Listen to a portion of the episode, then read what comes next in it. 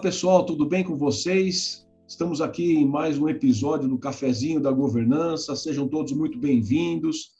É a sua cápsula semanal de assuntos ligados à governança e reuniões de conselho, de uma forma bem leve, com opiniões encorpadas na dose certa, tentando trazer para vocês aqui algumas provocações para vocês fazerem reflexões nos conselhos que vocês participam, né? Nós estamos aqui na nossa terceira temporada, estamos falando aqui sobre a governança nas empresas familiares, e eu estou aqui com o meu amigo Celso Yenaga. Tudo bem, Celso? Tudo bom. Estávamos comentando aqui sobre a, aquela pesquisa global que é promovida pela Universidade de Saint Gallen, na Suíça, que fala sobre as quinhentas maiores empresas familiares do mundo. Celso, você que estudou isso já há muitos anos, né? É, que principais achados você, aí, como especialista no assunto, conseguiu identificar nessa pesquisa? Pois é, então, Richard, super importante, né? E foi super interessante os pontos que você trouxe, tá? No último cafezinho, né? Do perfil das companhias, né? Onde elas estão e tudo mais, né? Quando nós estudamos, olhamos esta pesquisa, tá? Ao longo dos anos, tá? E outros estudos e tudo mais, tá? Nós chegamos a algumas conclusões, tá? Talvez interessantes, né? Ah, primeiro, né? A dúvida que nós tivemos, né? O que é sucesso? A gente fala muito de famílias, uh, empresas familiares, principalmente longevas, como você colocou, tem que chegar à quarta geração para frente, tá? É verdade. E aí a questão que, né, surgiu durante os debates e pesquisas, né, foi a seguinte: o que é sucesso para as empresas familiares, tá? E dentro disso, tá, é que a gente viu que sucesso, tá, está ligado a três fatores: longevidade, prosperidade, tá, e a questão da vitalidade. Esses três aspectos, tá, assim, nos, né, mostraram claramente, tá, que o sucesso não é necessariamente alguma coisa material, tá, mas é alguma, um composto tanto da questão do patrimônio, da riqueza, tá, mas das gerações que andam, né, e que passam de um, o bastão, bastão de uma, né, geração para outra, tá. E aparentemente, tá, O, este ponto também foi encontrado dentro dessa pesquisa, né, da Universidade de Saint Gallen. A preocupação sempre da formação da próxima geração e da criação de condições para que as próximas gerações pudessem ter oportunidades para crescer.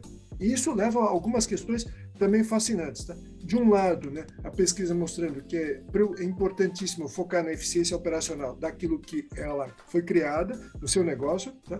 E a busca de inovação para encontrar novas oportunidades, tá? E buscar uma certa diversificação, tá? E é interessante também esta questão que se colocou, né, que não necessariamente, tá, no, a empresa começou no negócio, tá, e nas próximas gerações vão continuar naquele negócio da qual é originário, tá? E muitas vezes, né, é difícil fazer isso, né? Então, eu acho que esses foram alguns dos pontos. Muito bom, Celso. É, eu concordo muito com você. Eu acho que a gente tem falado aqui que a sucessão de gerações é o principal desafio nas empresas familiares. E essas empresas, essas quinhentas maiores empresas familiares do mundo, sendo que tem dez brasileiras e, e setenta e nove alemãs, cento e vinte americanas, né? Elas aprenderam a fazer a sucessão de gerações. Elas já são campeãs, vamos dizer assim, na sucessão de gerações. Por quê? Elas não estão preocupadas com o próximo trimestre, como a maior parte das empresas de capital aberto. Elas estão preocupadas com a sucessão para a próxima geração. Como manter o legado junto à família, como fazer esse processo de sucessão, não só patrimonial, mas também da gestão eh, e da governança para as novas gerações. Então, é, é, eu acho que esse legado ele é muito importante no sentido de que a governança é, é, é a ferramenta que va, va, viabiliza isso, né? Dessas empresas familiares que eu visitei na Alemanha, que foram seis em dois mil e quinze, e a mais nova tinha cento e quarenta e seis anos na época, né? Todas elas nos disseram o que nos trouxe vivos até aqui, o que nos manteve unidos como família, em gerações, etcétera, foi a governança familiar e a governança corporativa.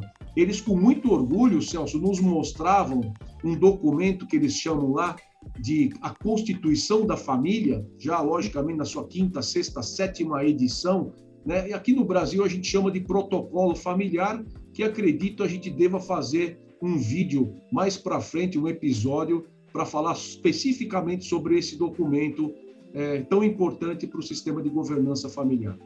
Ah, não tenho dúvida, tá? Eu realmente vi isso, né? Tenho é, discutido, conduzido pesquisas sobre essas questões, né? Assim, tudo que nos levou, né, a, a entender essas realidades da, da família empresária levam a essa preocupação, né? De ter essa longevidade, né, representada, né, não só sobre o capital, né, monetário, mas sobre o capital geracional, tá? Ah, e é uma coisa interessante, tá? Esse, esse geração após geração, tá? Tem um fator que quando, né, eu pude trabalhar com uma empresa que tem duzentos e cinquenta anos, né, ah, de como história, né, justamente um dos fatores do grande comandante desta companhia, tá? Ele colocou um fato que eu não tinha percebido, o fardo que é de uma geração passar para a próxima, tá? E não desistir no meio do caminho, não vender a companhia, tá? Então, assim, acho que estes são desafios, né, de como manter a família, continuar nesse desafio, tá? Vai ser um dos pontos que a gente vai poder explorar bastante nos próximos, né, encontros nossos, né, na minha visão. Legal, Celso. Então, vamos deixar para os próximos aí. Um abraço a todos aí, a gente se vê mais para frente, semana que vem, no próximo Cafezinho com a Governança. Obrigado. Vamos lá, gente. Abraço.